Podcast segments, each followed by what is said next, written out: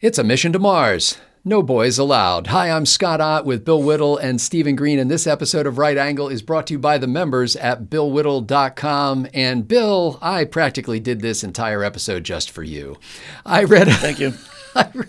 I read a story recently, and this is this is breaking news from the 1950s. But apparently, there has been substantial research done that indicates that for long space journeys, uh, such as a, a, journey to Mars, which may take more than a thousand days, um, that we would be wise, at least in the early trips, uh, to make the entire crew composed solely of women. And it's not because of any kind of, uh, you know, sexist thing or trying to balance the books of history because only men went to the moon or anything like that. It's because of a few basic scientific facts, so called.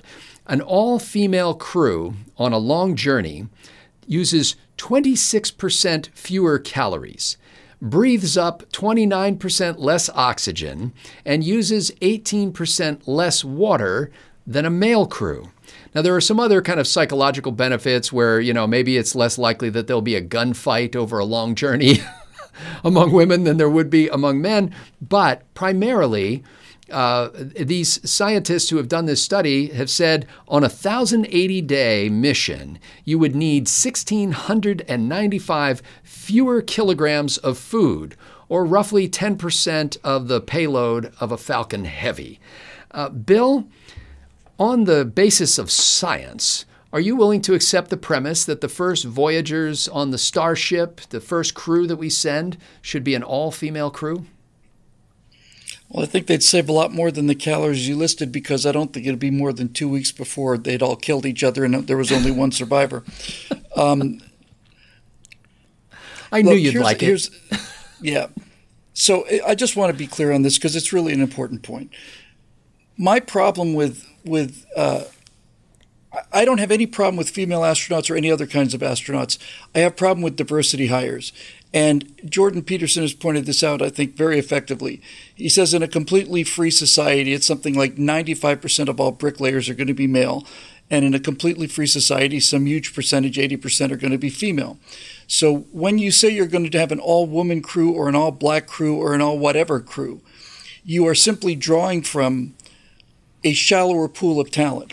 That doesn't mean that you can't find good people who do that. I saw the Thunderbirds fly not long ago. One of those pilots was a woman. I couldn't tell which one it was. It's not like she was, yeah. you know, bumping into the other airplanes well, or they anything. didn't have to parallel, park, park those planes.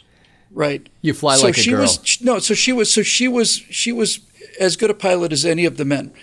But the amount of people to draw upon, if you wanted to do an all-female Thunderbirds, all six jets, you would not be picking the best people anymore. You'd be picking the best women now.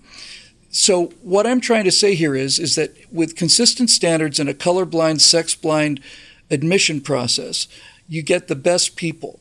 And I cannot think of any benefits that would that would outweigh that principle. And since the vast majority of people involved in um, in STEM, engineering, science, uh, and and just the entire idea of exploration is pretty much a male thing, you know.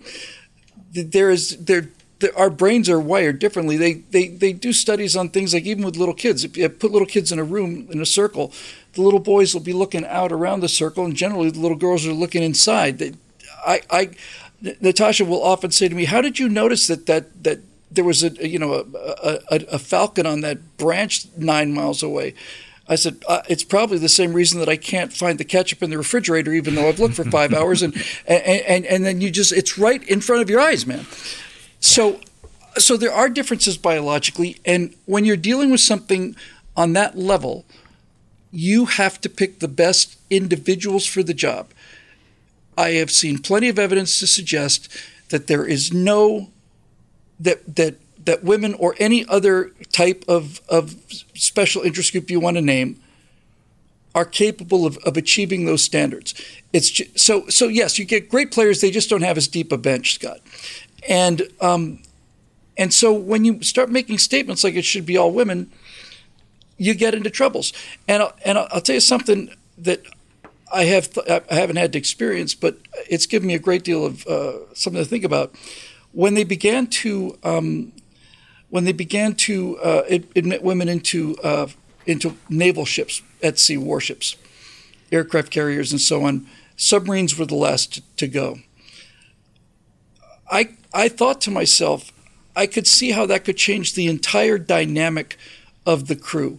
If I'm on a if I'm on a submarine full of hundred guys, and we've got hundred guys, then we're hundred guys, and we're hundred guys without any women, and there aren't any women, so we do we think about what we're going to do at shore leave and, and all the rest.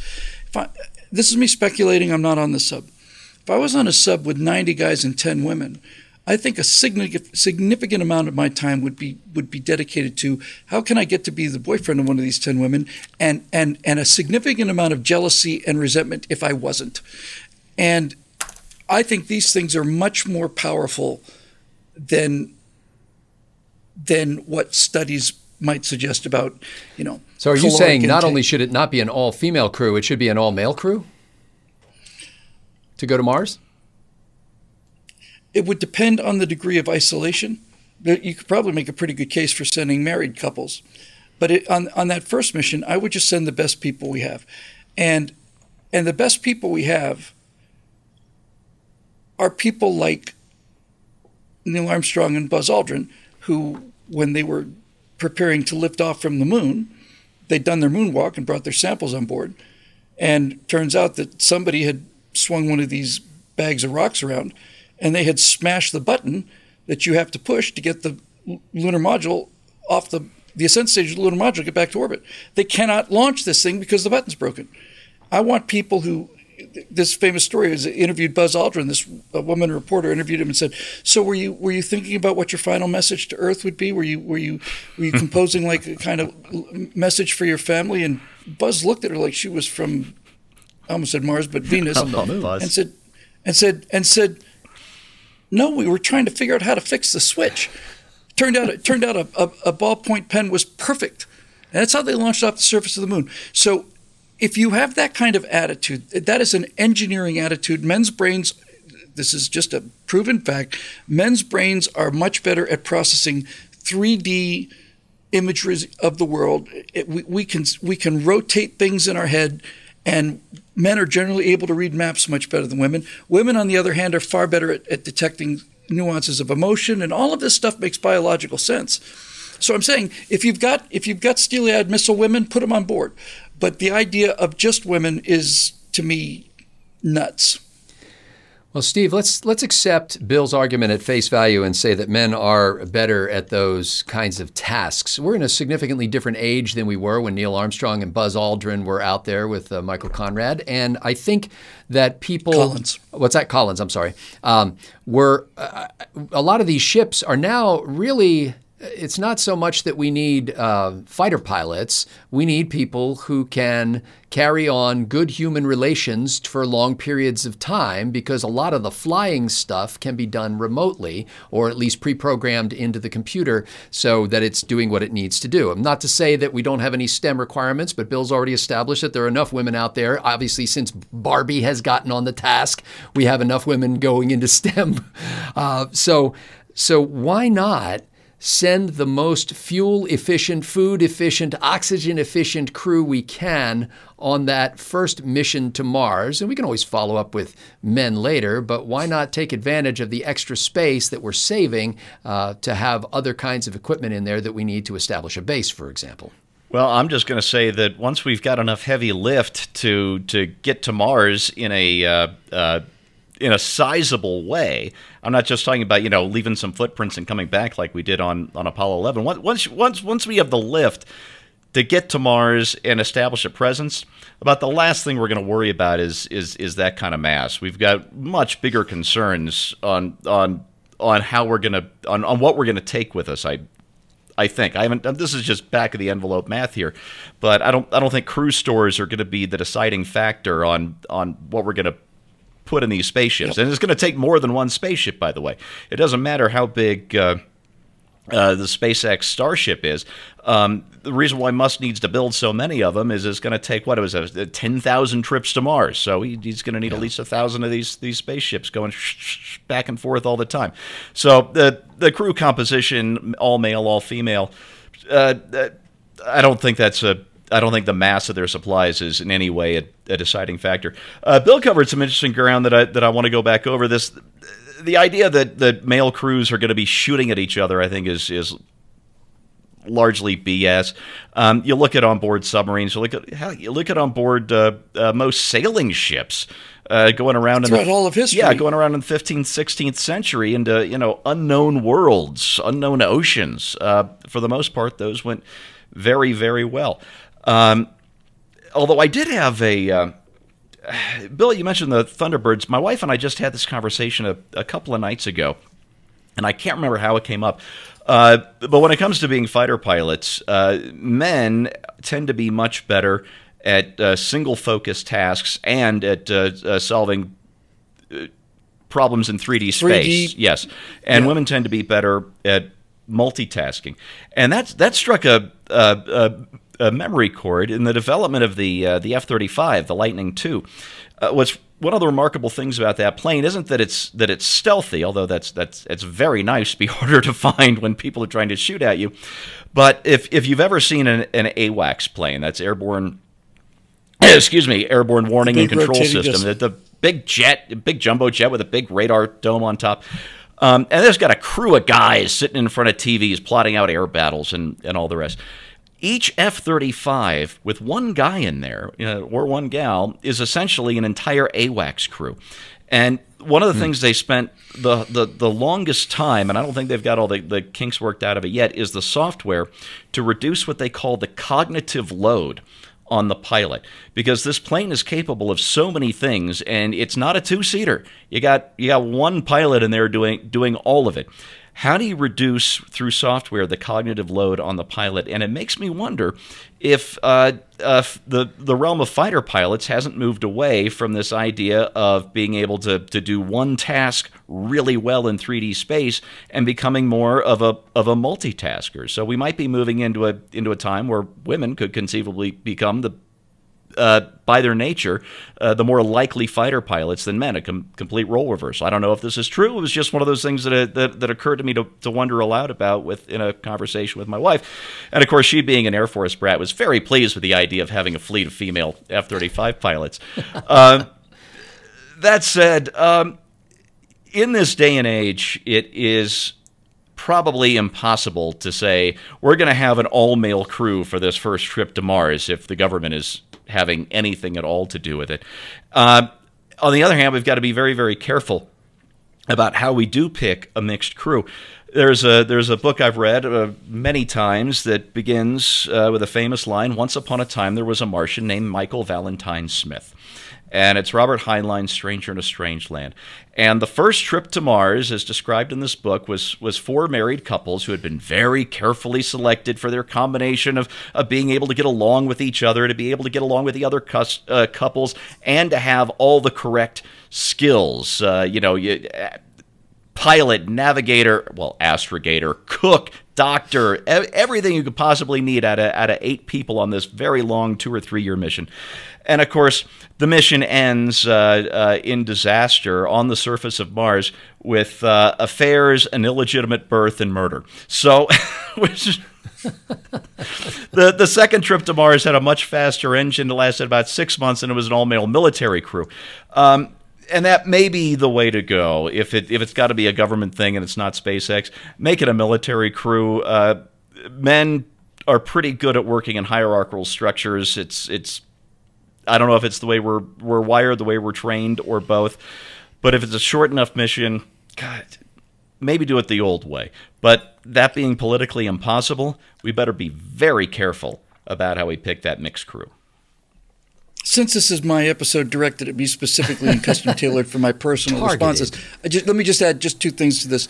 One of the reasons that seems to be left out of this remarkable study is that uh, saying that women consume fewer, fewer calories is they consume fewer calories because they're not as big as men are and they're not as strong as men are. And there are often times when you need physical strength, especially in an emergency, and that could make the difference between life and death. So there's that aspect of it. The the only other thing I want to say about the about the you, you mentioned well we, you know we've got software to take care of that now. we had a switch built into the LEM. It wasn't like it wasn't there. What you're really dealing with is how fast can you think on your feet in an emergency and apply a, a, a, a, a, a band aid situation to get you out of there. But final thing is the the primary the primary characteristic of an excellent sub commander is patience, and the primary characteristic of a fighter pilot is aggression. It's got nothing to do with um, their multitasking or whatever. If you you are either engaged defensive or engaged offensive, and and it is sheer aggression. I'm not saying there aren't women who can do that, but I am saying that when it comes down to physical, violent aggression, we pretty much got the clubhouse on that one. So again, uh, you you can find candidates for all of these things, and they are superb. They're as good as the men, but if you want to deal with how we're wired, it wouldn't be my first choice. Well, my instinct when I first read this story um, was, well, that's fascinating. I first of all, I just didn't realize that uh, women didn't consume as many calories, breathe as much oxygen, use as much water, and all that kind of stuff. So, just from a scientific perspective, I thought that was fascinating.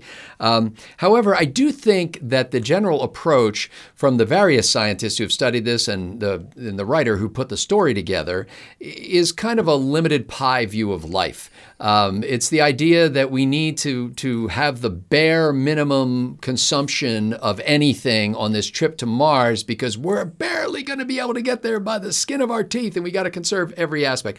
Now we do have to conserve weight, and we have to conserve how you know resources and stuff like that. And certainly, when I read the the story of the lunar rover program, the shaving of ounces of you know weight off of those things, and and trying to make sure they still had structural integrity was just amazing. However, I also know that just by our nature, um, we will, when we go to Mars, we're going to take twice as much stuff as we need for two crews if we only have one crew. um, and that it, it, we don't have a limited pie view of life. We have the Mars or bust attitude view of life, which is we're getting there.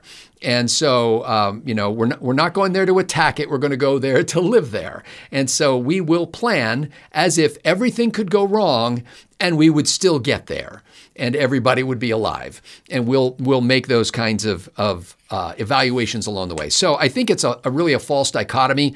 Do we need to make it all women? Do we need to make it all men? I think we need a combination of women and men because of the various giftedness, uh, abilities in general of those people. However, you know, I get to meet a lot of people every day who are trying to decorate their houses, and a lot of times it's the guy who cares much more about it and knows more about it, but it's usually the women. So you can find men who have gifts that are more primarily uh, like you would expect from the general populace of women, and vice versa we don't really have to worry about that. Like like Bill said, it's more of a meritocracy thing. It's it's who brings the various skills and abilities that we need for this long-term mission, who has demonstrated the ability to work together, to be able to function in a crisis, to be able to step into leadership when necessary, to be able to handle when things go all awry.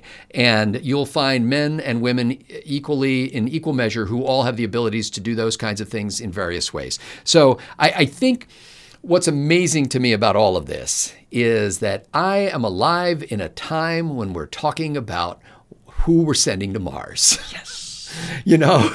It's just, it's not a matter of, oh, someday maybe we'll go to Mars. Like at this point, you know, if the Lord should keep me around just a little bit longer, I'm going to see it. I'm going to see video shot by humans from the surface of Mars. I'm going to see Instagram selfies that are taken.